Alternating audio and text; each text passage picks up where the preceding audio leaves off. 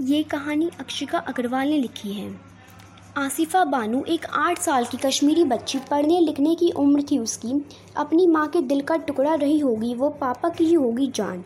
गुड़ियों से खेलने वाली वो गुड़िया, रेप क्या होता है, उसका दर्द क्या होता है, मौत क्या है, उसका डर क्या है, जिससे, उससे थी अनजान गलती क्या थी? उसके ये सवाल बार बार रह रह कर जहन में उठता है। इस सवाल का जवाब सोचकर दिल मेरा भी रो उठता है। गलती इतनी सी थी उस गुड़िया की धर्म जात से होकर अनजान चली गई। कथुआ के हिंदू मंदिर में करने भगवान को प्रणाम।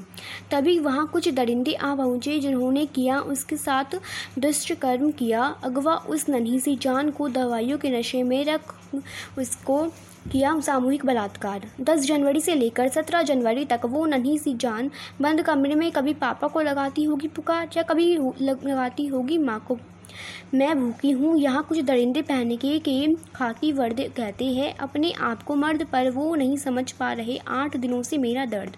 क्या राम जी सुन रहे हैं मेरी पुकार? क्या वो भेजेंगे मेरे रक्षा को हनुमान? नहीं नहीं, कुछ नहीं हुआ। आखिरकार लड़ते लड़ते हार गई वो नन्ही आसिफा। सत्रह जनवरी 2018 को मिली। उसके माँ बाप को उसकी बेकर्दी हालत में उसकी लाश।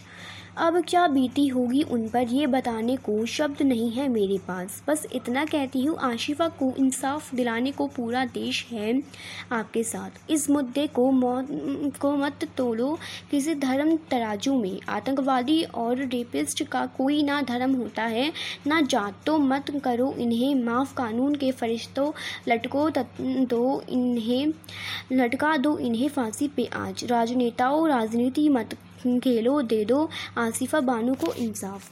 अक्षिका अग्रवाल